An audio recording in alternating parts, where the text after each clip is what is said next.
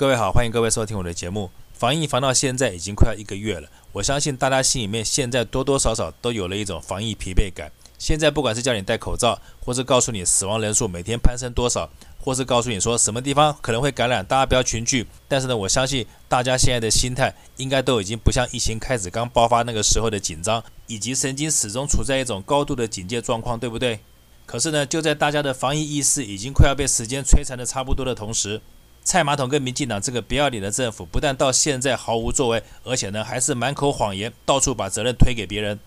我不晓得大家对这样的状况还能忍受多久，但是呢，就我个人来说，我觉得有时候我不得不想，是不是该用一点暴力，或是给这个垃圾政府一点颜色看看，他才会醒，他才会知道，他要是再不作为的话，可能要面临的就是老百姓要用暴力推翻他。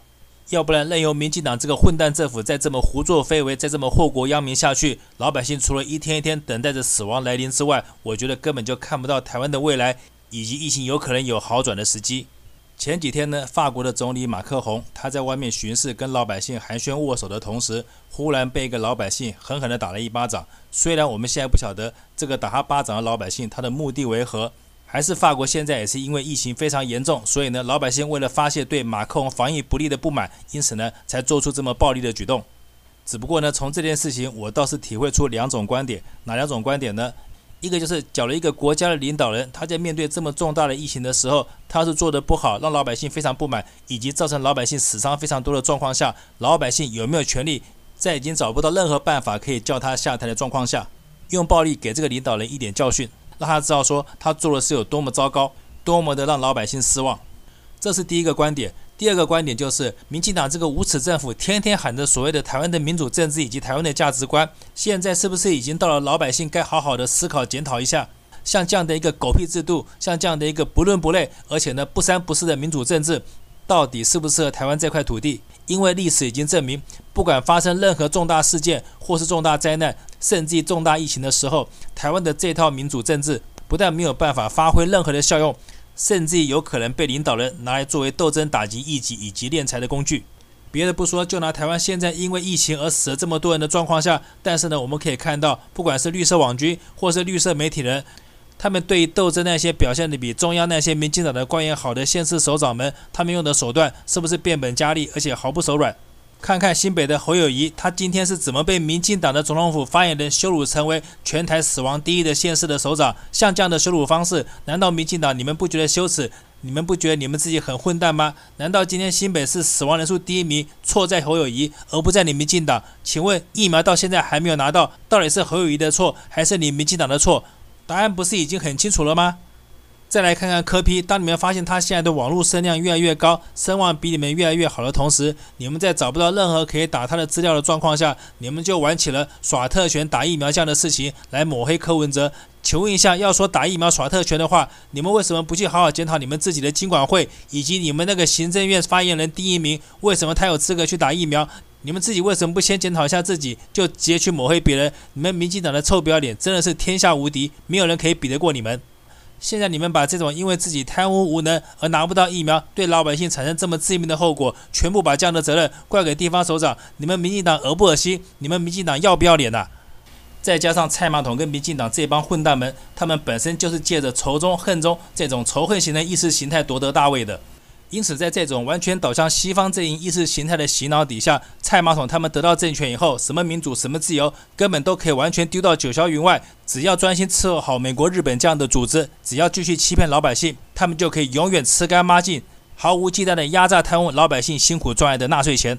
所以，李敖先生在生前的时候，他就曾经痛批台湾的民主，说台湾实施的民主根本就是假民主。现在回想起来，他说的真的是一点都没有错。就拿前面所说的法国来讲。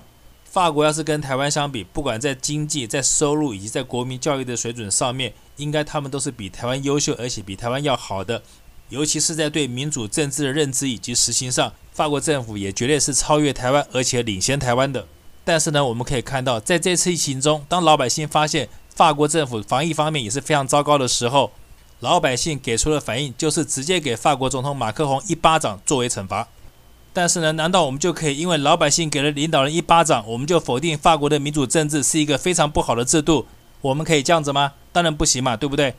而反观台湾，同样是防疫不力，同样是造成老百姓非常多人伤亡，台湾的老百姓却是沉默以对，什么都不做，除了一四五零跟绿色网军给蔡马桶响彻云霄的清澈掌声外，我们没有看到任何一个人他敢用同样的方式来对付这个下贱无耻，而且防疫不力，造成老百姓伤亡的无耻蔡马桶。是台湾老百姓不愿意做、不忍心做吗？还是台湾老百姓觉得说，哎呀，我们怎么可以用这么不礼貌、这么羞辱别人的方式来对待一个伤害我们这么多人民的领导人呢？好歹他是台湾人选出来的总统嘛，我们对台湾人选出来的总统一定要客气一点。就算他杀人放火，就算他害死这么多条人命，我们还是不能对他怎么样？是这样子吗？还是台湾老百姓根本就是从头到尾、彻头彻尾就是一个贪生怕死的俗辣？就算台湾这种垃圾领导人伤害台湾老百姓的性命，污掉台湾老百姓所有人的钱，台湾老百姓还是只能默不吭声，什么事情也做不了。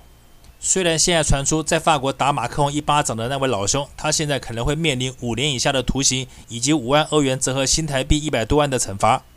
但是呢，同样的事情要是在台湾有机会给蔡马桶一巴掌的话，我不晓得有多少人会做，或是有多少人敢做。但是我不管别人做不做了，要是能够给我这样的机会的话。我绝对会毫不犹豫的上前就给蔡马桶来一个买一送九的降猪十八掌，只不过呢，就这么十八掌下去，那会面临什么样的处罚呢？我稍微查了一下，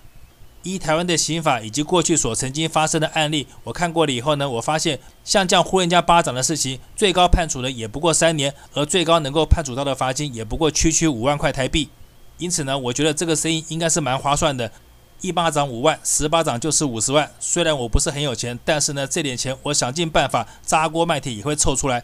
所以，万一真的让我有了这个机会，让我可以碰到菜马桶的话，那我可能就会请求法官，能不能不要限制额度，把额度放宽，放宽到一千万、两千万，甚至一亿都可以。为什么呢？因为既然要打，就打个痛快嘛，有什么好限制额度的？要是能因为这样子打得痛痛快快，就可以解老百姓心头之恨的话，那对于消减老百姓在这段期间因为疫情所产生的怨气，岂不是起到了极大的化解帮助？所以那个曾经号称说绿到出汁，但是呢，现在因为说了实话得罪了蔡马桶的那个中研院的陈医师，虽然他现在被绿色媒体追杀，以及被绿色网军们无情的斗到臭头，但是呢，对于他现在这么艰难的处境，我却觉得他一点都不值得同情。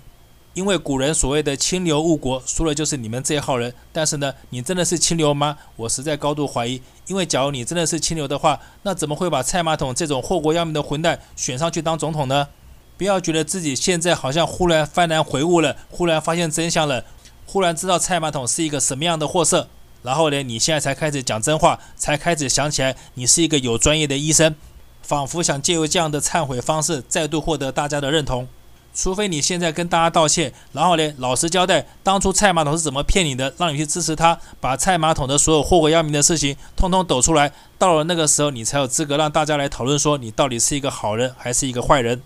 连一个之前号称绿刀出资，而且呢百分之百支持民进党跟蔡马桶的医师，他现在都会因为跟蔡马桶的利益发生冲突了，蔡马桶就痛下杀手，毫不留情的叫他的网军以及叫绿色媒体全面追杀他。像这样的一种龌龊肮脏的民主政治，我真的不明白台湾人到底有什么勇气，有什么脸面，还跟世界宣传说台湾的这套制度是全世界最好的民主政治。其实说穿了，这哪是什么最好的民主政治？它不过就是让民进党以及所有的贪官污吏们可以满足他们吃干抹净，而且呢，榨干所有台湾纳税人钱的一种贪污制度。除此之外，啥也不是。所以呢，越南为什么可以痛定思痛？当他们发现疫情开始蔓延的时候，他们就可以想方设法，赶快去买疫苗来来救老百姓的性命。而台湾就是因为不够痛嘛，因为在台湾这种莫名其妙的政治制度底下，蔡马桶跟民进党那批垃圾官员，只要上台了以后，除非老百姓发动革命，就算能打他几巴掌都好，要不然根本就没有任何办法可以让这些王八蛋下台的。所以呢，大家也不要再奢望疫苗了，也不要奢望七月底能够解封了，除非大家逼不得已的只好卷起袖子去打蔡马桶他们炒作的国产疫苗，要不然，要是大家再对这种混蛋制度逆来顺受，再不想办法改善，再不想办法推翻蔡马桶这个王八蛋政府的话，不要说什么买得到鸡腿还是买不到鸡腿了，就算到时候你想当狗腿子，到处去求爷爷告奶奶，包括中国大陆，希望有人可以给台湾疫苗救救台湾老百姓的话，我可以跟你们保证。就算到时候台湾人跑断腿，在民进党这么蛮横而且愚蠢的疫苗政策下，绝对再也不会有任何一个人给台湾任何一根疫苗了。所以，台湾接下来防疫的方向会越来越好吗？我悲观地认为，台湾就算到九月底，甚至于到年底，不要说解封了，到了那个时候，说不定有很多人他们连自己是怎么死的，可能也不会知道了。好，今天节目做到这边，谢谢各位收听。